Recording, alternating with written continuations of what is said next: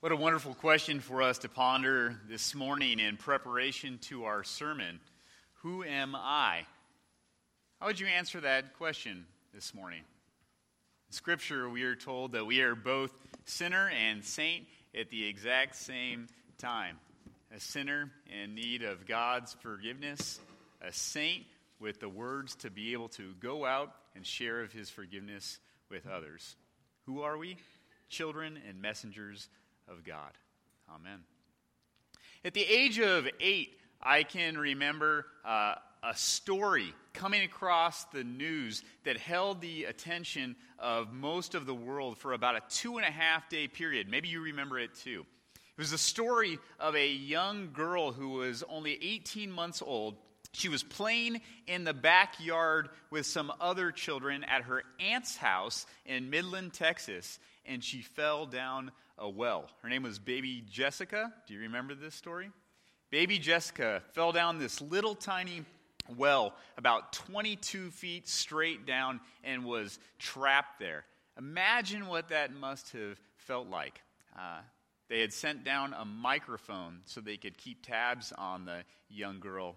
They could hear her humming, they could hear her singing, and of course, uh, crying at times. What would that be like? Be down in a dark pit like that. No one else is there. It's cold, it's filthy, it's quiet, it's an eerie feeling. People worked for 58 hours paramedics, uh, volunteers, special mining companies to be able to figure out way to go and save baby Jessica. And finally, after 58 hours, after the whole world was watching, somebody emerged with this little baby in their, their arms. She was dirty, she was grimy, she was cold, she was really shaken up, but she was okay. Imagine what that must have felt like coming out. For the first time in 58 hours, you see light again. You have the warmth of the sun upon your face. There's somebody there with you, embracing you. You hear the voices of others. Imagine what that would feel like to be rescued in that manner, to be with others, and to be with our Lord.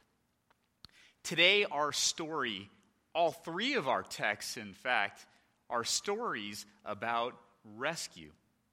Our Acts passage that we focus on for the beginning of today is a story of Peter being rescued from prison.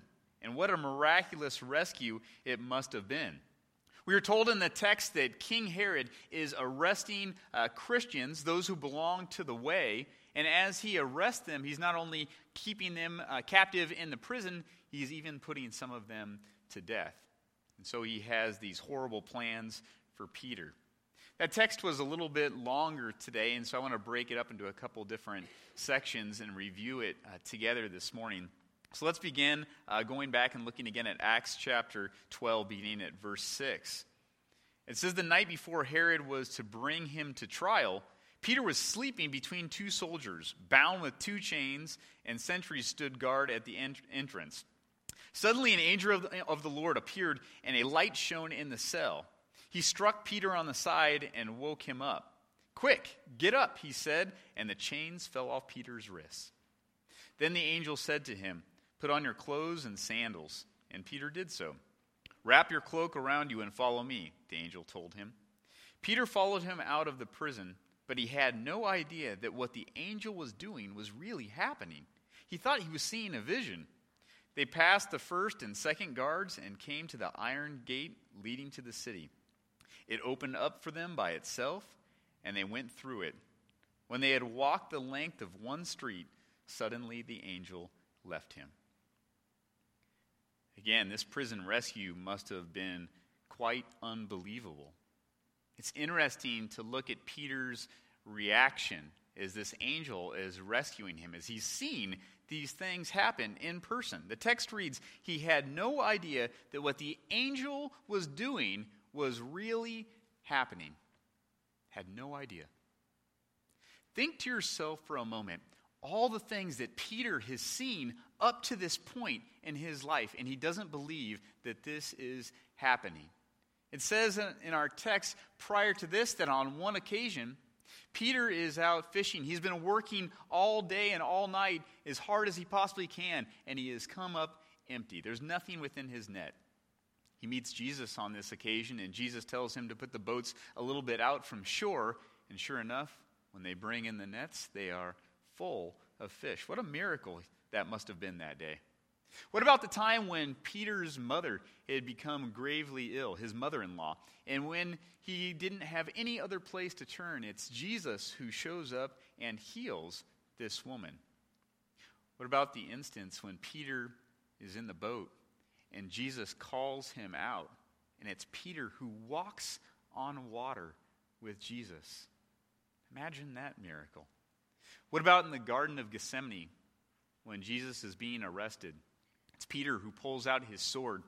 He cuts off the ear of the guard, but it's Jesus who touches that man's ear and who heals him.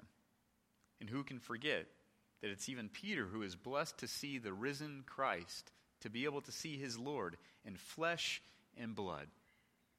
So maybe it's no wonder today, as we look at this text, that in verse 7, it doesn't say that the angel gently awakes Peter and whispers in his ear. It says that the angel slaps him on the side and tells him, Come on, let's wake up. Don't you know the things that you have seen? Don't you know what is going on? Wake up and believe. Why? Because the Lord has come to rescue you. We have a very similar story as to Peter. Think of all the blessings that have been pronounced in your life the things that God has done for you in so many different ways. Maybe there was an occasion when you had worked tirelessly all day and all night to be able to reel something in, and your nets seemed like they were constantly coming up empty. And then it's our Lord who shows up, that He calls you, and He provides something you never thought could happen before in your life. Maybe it's a time when one of your family members or a friend was gravely ill, that there was nothing that could be done for them. And miraculously, it's our Lord who gives them this healing power of that great physician. Maybe it's a time when God called you to be able to step out of your comfort zone, that our Lord stands there with you in the face even of a storm, reaching down and holding on to you to be able to save you from all things. Maybe it was a time when you drew your sword in some way or some fashion and hurt somebody else around you. But it's our Lord who steps in and is able to offer that grace and that healing power and that reconciliation. Yet, even after you and I have experienced all these things, we still doubt, we still fear many different things. That sin that you and I have fallen down into seems like it's too deep, it's too dark, it's too filthy for somebody around us to be able to offer forgiveness, maybe even for God Himself to really forget and redeem me. Sin really does a number on us. Makes us feel so guilty, so shameful, and like it should at times, but at times it seeks to really imprison us. The author of Proverbs writes in chapter 5, verse 22, that the evil deeds of the wicked ensnare them, that the cords of their sins hold them fast. That's what sin seeks to do to us. Jesus writes for us in John chapter 8 Very truly, I tell you, everyone who sins is a slave to sin. All of us, slaves to sin. That's what that sinful nature wants to do to you, to be able to enslave you.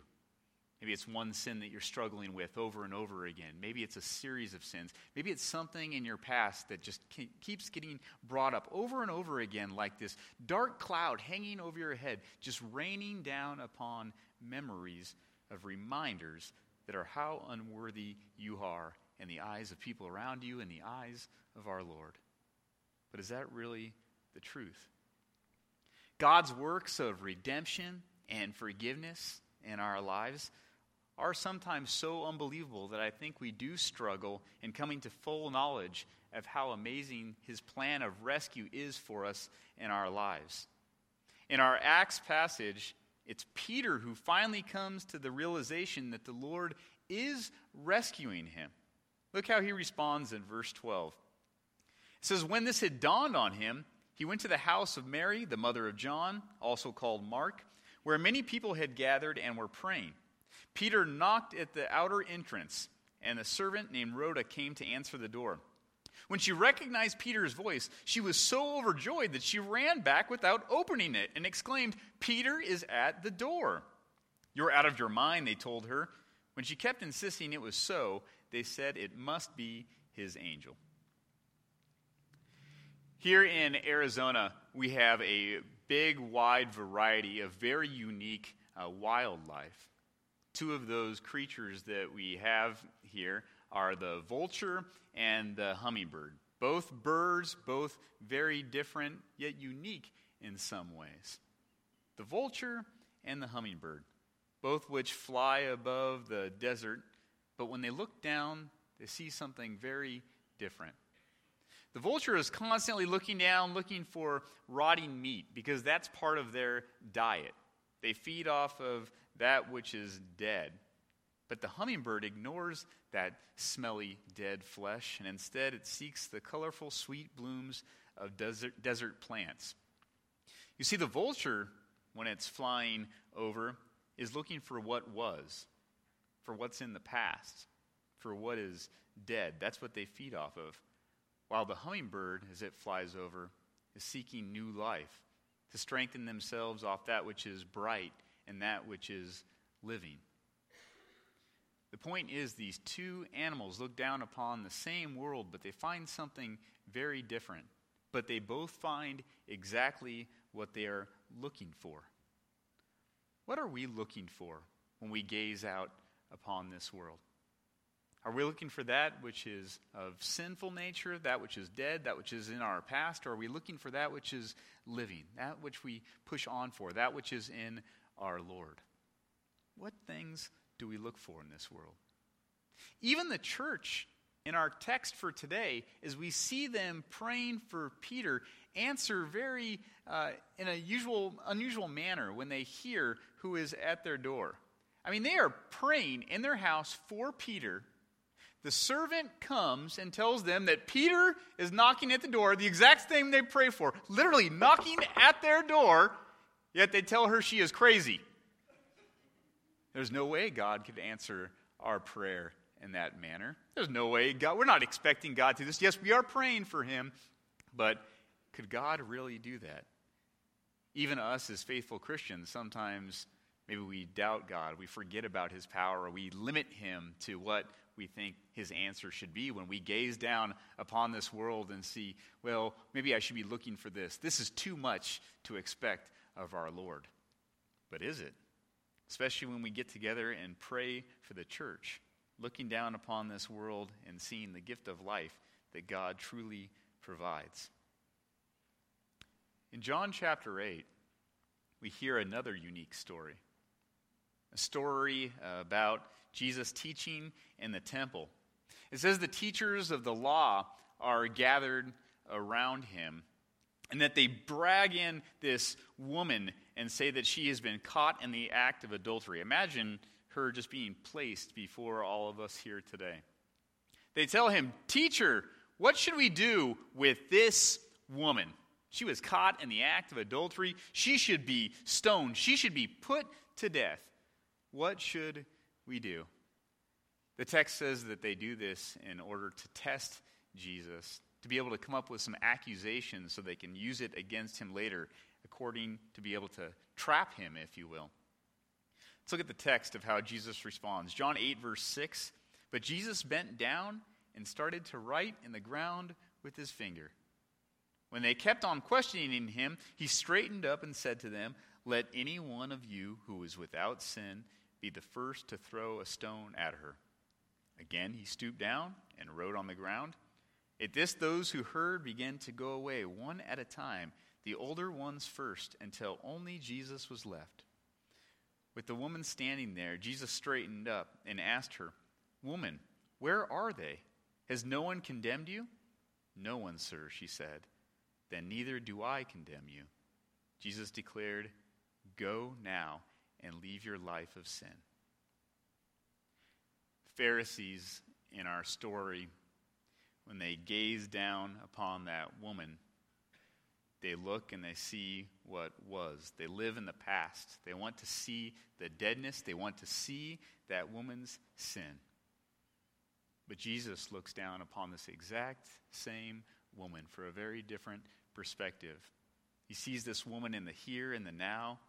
He even sees the brightness of life that can exist within her, the forgiveness that he and others can offer, and the grace that God has given to her and to you. A God that has come to rescue us as he looks down upon this world. Who am I? How does the Lord see you when you answer that question? In Romans chapter 6, the author writes for us But thanks be to God that though you used to be slaves to sin, you have come to obey from your heart the pattern of teaching that has now claimed your allegiance. See, you used to be a slave to sin. It's in the past, it's gone, but something has changed. This word of God that we hear in all three of our lessons comes to rescue you and me today. God Himself comes to rescue and to claim each and every one of us today. Even Jesus Himself, just after this gospel text in John chapter 8, verse 35, tells us Now a slave has no permanent place in the family, but a son belongs to it forever. So if the Son sets you free, you will be free indeed. Free indeed. What powerful words for that woman caught in adultery. What a testament to that church that is gathered in that home praying for Peter. What words of rescue and salvation for us, the hearer of today. It's an amazing message of rescue. We haven't forgotten about Peter. Poor guy's still knocking at the door. Verse 16, it says, But Peter kept knocking. And when they opened the door and saw him, they were astonished. Peter motioned with his hand for them to be quiet and described how the Lord had brought him out of prison. Tell James and the other brothers and sisters about this, he said, and then he left for another place. Everyone is astonished our text says. Why? Because God has showed up to rescue him. We too should be astonished at this God who has showed up to be able to rescue us. It has come in such an, a unique way to be able to give everything to you and I. You see, in Christ, we have no need to imagine what it would be like to be rescued because He does it. We experience it. In Jesus, our eyes are able to be open. The warmth of God shines down upon us. The dirt and grime of sin is washed away from our lives. And we are pulled up from that well into the brightness of his marvelous light. What a message we have today. Both of those texts conclude with a command, with a privilege for you to be able to go, it tells us. The first one, go and leave your life of sin. The second, go and tell how the Lord has brought me out of prison. You see, this book of Acts that we've been looking at for the last several weeks and will go into the future commands and tells us as Christians that we are to be ready, that we are to be set, and finally, that we are to go. You are the church. God is our rescuer.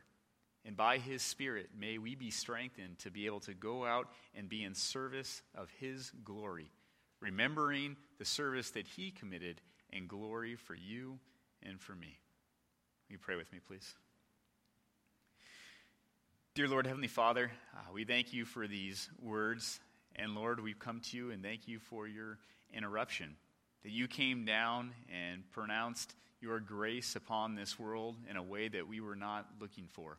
That you sent to us forgiveness through your one and only Son. That you even sacrificed him on the cross to be able to save us from the sin that so many times encaptures us, Lord. Allow us to be free from that, knowing that you did not only sacrifice your son, but allowed him to rise from the dead, to be able to have that strength, that power, and that glory that we are able to bask in today. Allow us to have just a small piece of that resurrection power as we go forth here forward as disciples of you with that mission of leading people to follow Jesus. Lord, may we answer your calling to be able to go. Who are we? We are your disciples. We are your children. In Jesus' name we pray. Amen.